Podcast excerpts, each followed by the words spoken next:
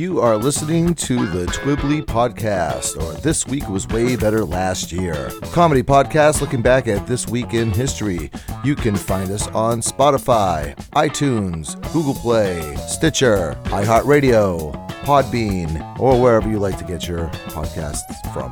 You can find us and or message us over on Facebook and Instagram using TWWWBLY. All right, hey, how's it going? It's Bill with 1L, co host of the Twibbly podcast. I hope you are all enjoying your summer. I hope you're all staying cool in this record breaking heat. Uh, we got a few more weeks left of our best of series, and then we start up with new episodes once again August the 7th. Thanks all for sticking around. Hope you're enjoying the flashbacks. And as for now, as they say, on with the show.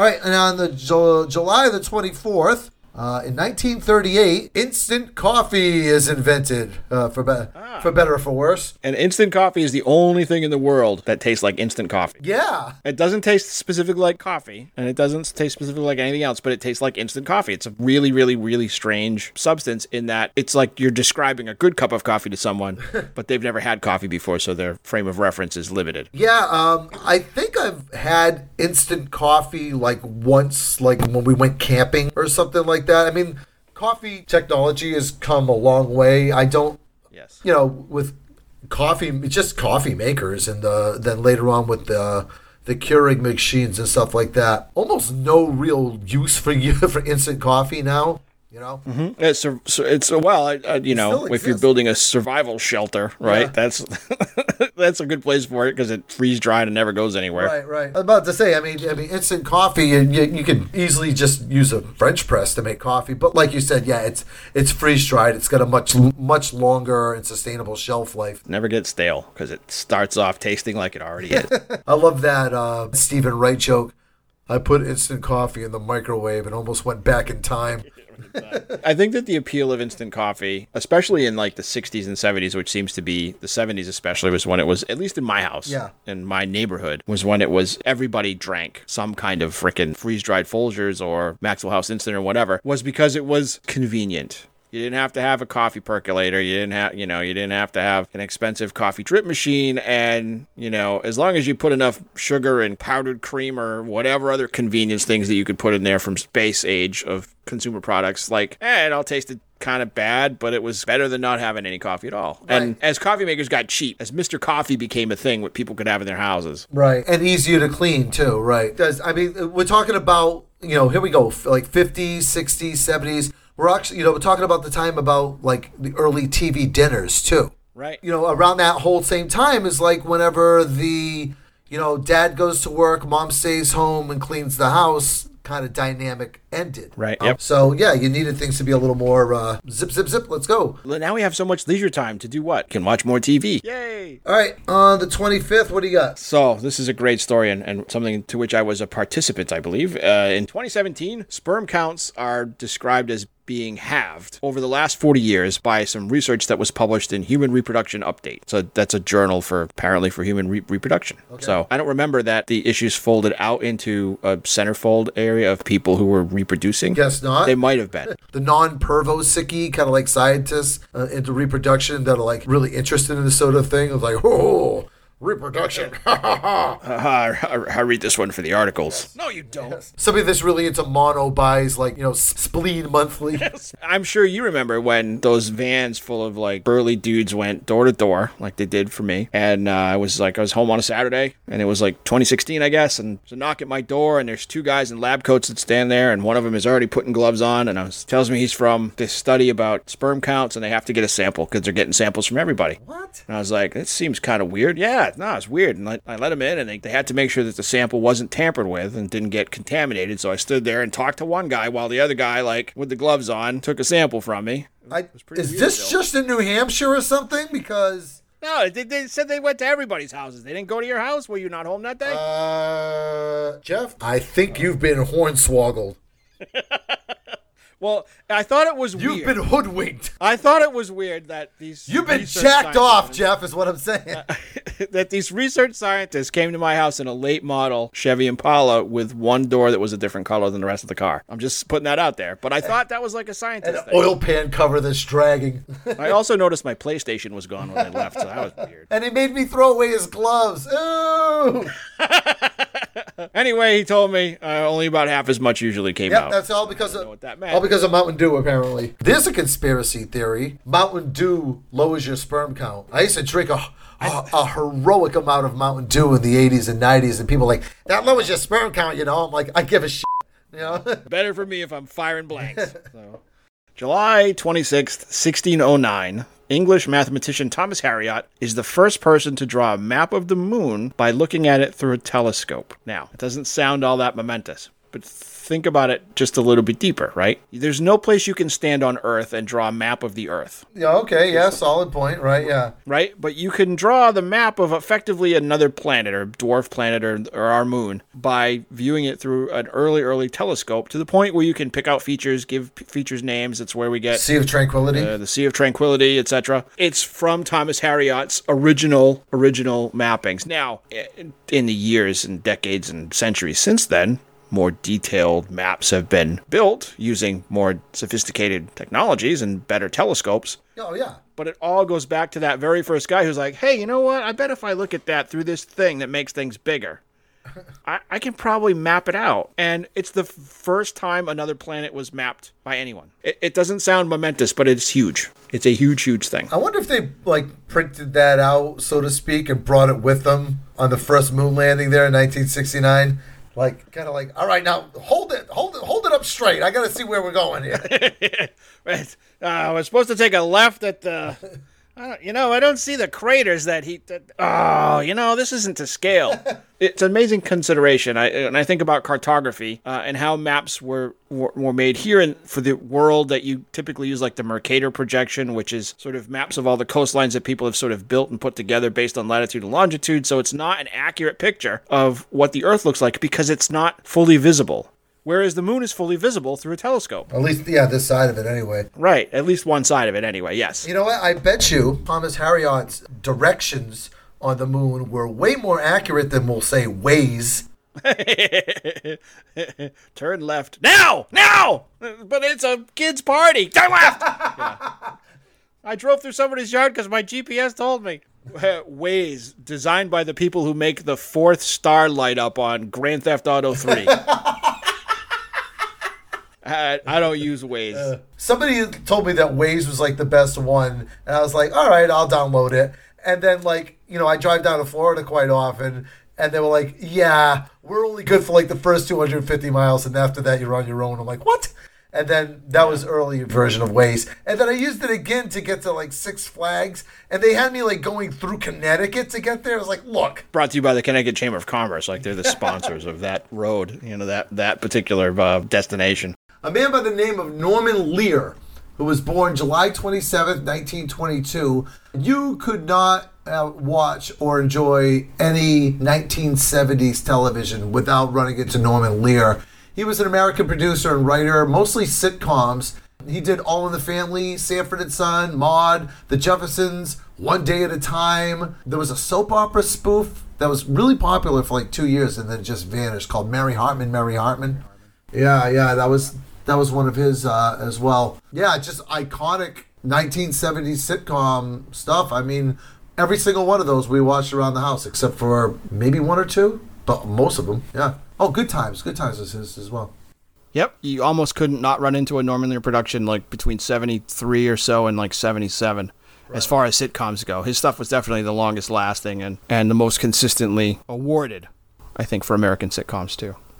So on July the 28th, 1945, a US B 25 bomber crashes into the 79th floor of the Empire State Building, and 14 people were killed, including the pilot and his two crew members. Uh, I'm putting, I'm throwing the flag down. That's my one football reference that I'm ever going to use on this show. Throwing the penalty flag down because have you forgotten, Bill, that this is this week was way better last year, and our focus is on things that are like funny and or interesting, and less on 14 dead people and a dead pilot from a plane crash? As I was saying, a female elevator operator survives a 75 story elevator plunge, which still stands to this day as the Guinness record for the longest survived elevator fall, which opens a oh. lot of questions up for me right now. That's an impressive silver lining. You know what? I withdraw my penalty call.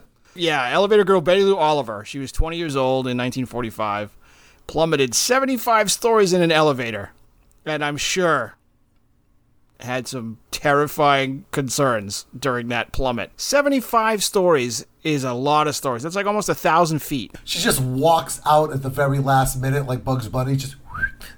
I'm not a math guy, as we all know, but I'm trying to calculate like how long she was plummeting down. Right, right, right. Yeah, I'm, I'm not going to sit here and try to figure it out too, but No, no, I'm just saying. Can you imagine the amount of like shrieking, horrifying terror that you would have for that amount of time, and then to be hit the ground and break your ankle? yeah. And then the doors open. Boop. Please watch the step. First floor, ladies' lingerie. yeah. Reception. Wow. That record still stands to this day because nobody wants to try it, nor will anybody let you try to beat it. I guess you'd have to blow the cables in some other elevator for a higher floor count to make a, a record attempt at that. Yeah, so who's gonna let you though? no, no one, no one's gonna let you do Oh that. my god, dude! The elevator, the elevator that we had, you know, there was four uh, four cars. There was uh, uh, that we had in Chicago when I was at that hot sauce contest. Number one, we tried to avoid that one because one time when we were going down, it was making what I can only describe to you as Warner Brothers cartoon type noises. You just hear like clanging bars and stuff like that. Like it was cartoonish in nature, but horror movie in, in nature as well. Because we were like, oh my god, this is it. This is it. This is this is how I die. We're gonna beat Elevator Girl's record. Oh my god, I'm gonna go to heaven with a stomach ache. This is gonna be terrible. All right, next up on the 29th. July 29th, Bill, is one of our unusual holidays. Yay! And and normally we celebrate things that we understand, like National Pancake Day, which is my favorite holiday, Sure. or you know, um, Flip flop day. intergenerational table tennis day or whatever. Yep. But July 29th is actually System Administrator Appreciation Day. Okay, I don't know what that means. Well, it means that it's the day that the system administrator at wherever your workplace is threatens to turn off your access to the internet if you don't give him a card. Oh, IT guy. So effectively, it's the IT guy. Yes. Oh, okay. Traditional uh, celebrations include eating hot pockets and watching episodes of the IT Crowd and or quoting Doctor Who to the point where other people want to hit you over the head with a book. We had an IT guy a couple of years back. His name his name was Tim, who we just started calling him IT Tim, and he was a cool guy. His contract ran out. We got another guy, and I think his name was Aleem. He was hyper focused when he was working. He was working and did not want to be bothered. Not conversational at all. And unfortunately for everybody, he was always working. So everybody thought he was like the biggest dick. Um, I happened to catch him like just as he was going on break, and he wasn't working one time, and he was actually a really cool guy. But when he was, yeah, but when he was working, hyper focused. Yeah, Super focused, yeah. Yep, and then his contract ran, ran and I, I appreciated Aleem. Um, today, I would appreciate Aleem today if he was still around. Uh, but the new guy that we got, I don't even know what he looks like. I think I caught him out of the corner of my eye, and then I turned and he was gone. He's like a illusion. He's an illusion. Yeah. It's like a like an eight an eight gig thumb drive. I saw it here somewhere and it's gone now. Yep, yep. I think we should appreciate the IT guys simply because every IT guy I've ever met just has that at least 1% psychoticness to them. They're the people who can very easily thread into a conversation with you. I know how much porn you watch. and you'd be hard pressed to be like, hey, you know what? I bet you do. Yeah. Thank you. Happy Happy System Administrator Day. Uh, your card is downstairs in the self repair bay. You are much appreciated. Dot org. All right, so let's get on to the 30th. What do you got? July 30th, 1975. Now, this is a sort of a funny number, but I'm going to give it to you anyway. Uh, it's the seventh annual San Diego Comic Con at the El Cortez Hotel. Okay. It, it's interesting not because it's the seventh Comic Con, but in 1975, it was the seventh. So we think of these things as being really popular now. Right. And they started in 1968. Yeah, and Marvel Comics only started in like what, 65 or 66, right? 65 or 66, right? Yeah. And it so part of it sprung out of like science fiction conventions for writers and and Star Trek fans because that was a big boost after Star Trek went off the air. But for for it to be like comic oriented where a lot of comic books were sold and artists were featured and stuff, very little has changed between what was going on in 68 69 70 even 75 and today uh including down to down to cosplay was was still being done It's a lot different now. I was involved, and time will tell if I get back involved with the Comic Con circuit for about uh, 10 years.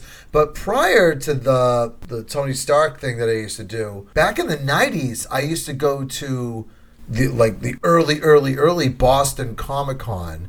And it, and it was like on the the top floor of the Howard Johnsons. It was like three rooms, Right. and there was like you know a, a bunch of comic book stores from the area with their big long boxes that you could look through, and there was a couple of artists. And now, well, one Boston Comic Con doesn't even exist anymore, right and two, it's more vendors than anything now.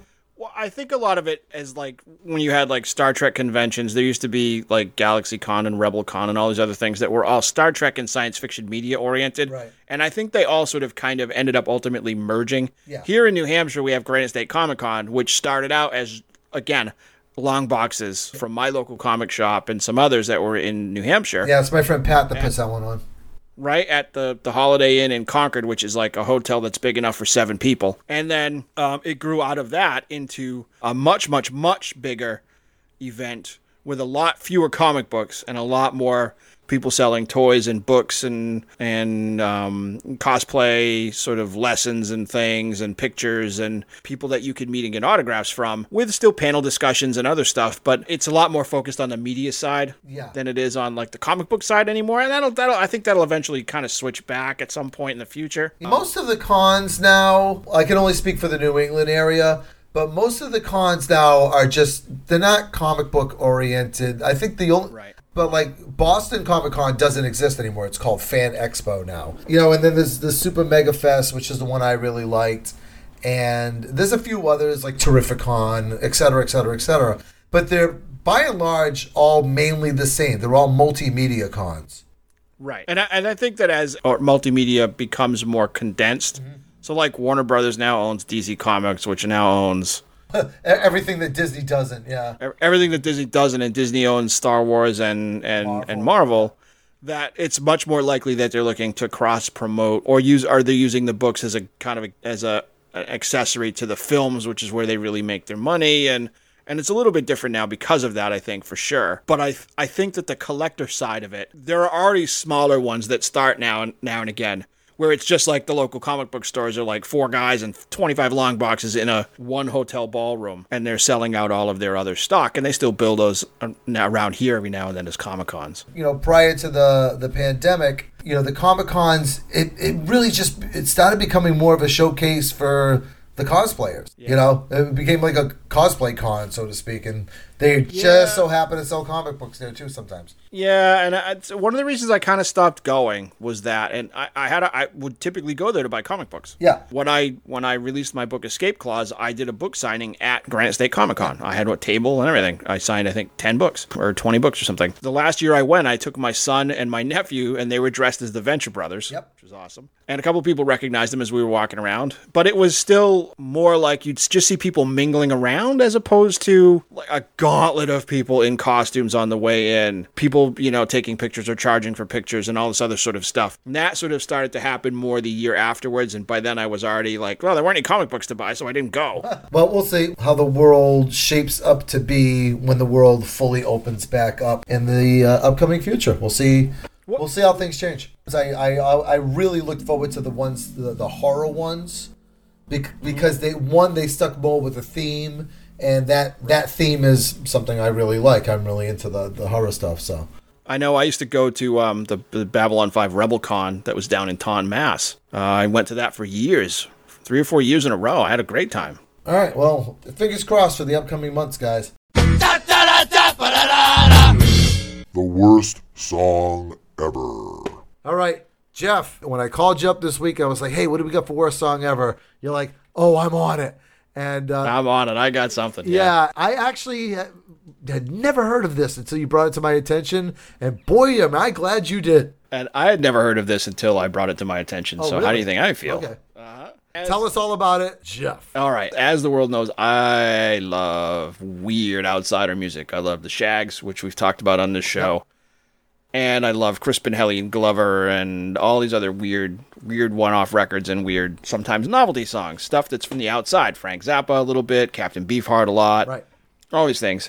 So in 1968, a guy named Legendary Stardust Cowboy is loosed upon the world. And Legendary Stardust Cowboy is hard to define. Think a guy in yellow leather chaps and a 10 gallon hat and a fringy coat playing with one other person, T Bone Burnett, on a small, small drum kit, shrieking madly.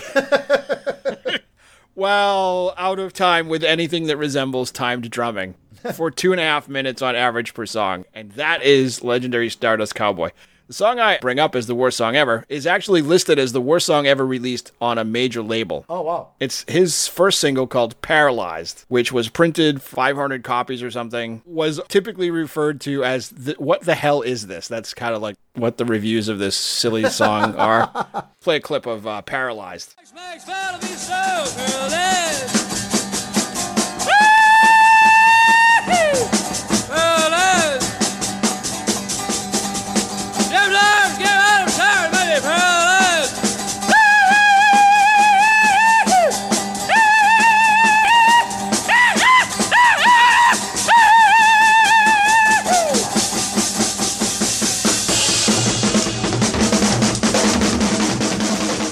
Goodness, Jeff. So Wow. I- I- as as a full admission here in the interim, since hearing the song for the first time, I have listened to this song approximately 250 times since yesterday, and uh, every time I listen to it, I like it a little bit more because it's so strange and so weird. Tendrils of this that are like almost early punk, like early Pere Ubu, and there's weird like garage rock stuff that falls into it because it's gibberish, kind of like Louie Louie. You can hear like Frank Zappa, and the Mothers of Invention, and all this other crazy craziness in there. And technically, it's still a weird ass country song. It just does a million things for me. As I'm looking over here, I'm, I'm looking at some of the notes for, for the show. Here's something that makes perfect sense to me. Legendary Stardust uh, comes out to say LSD, which was really popular at the so? time. Yeah. Could have possibly been a major influence on this guy's style. Yes, LSD Cowboy, yes. Definitely out there. His real name is Norman Odam, and he still plays. Oh, wow. Yeah. A lot of the weird like rockabilly or psycho rockabilly psychobilly stuff that you see that still kind of comes around today, like the Reverend Horton Heat, some other stuff.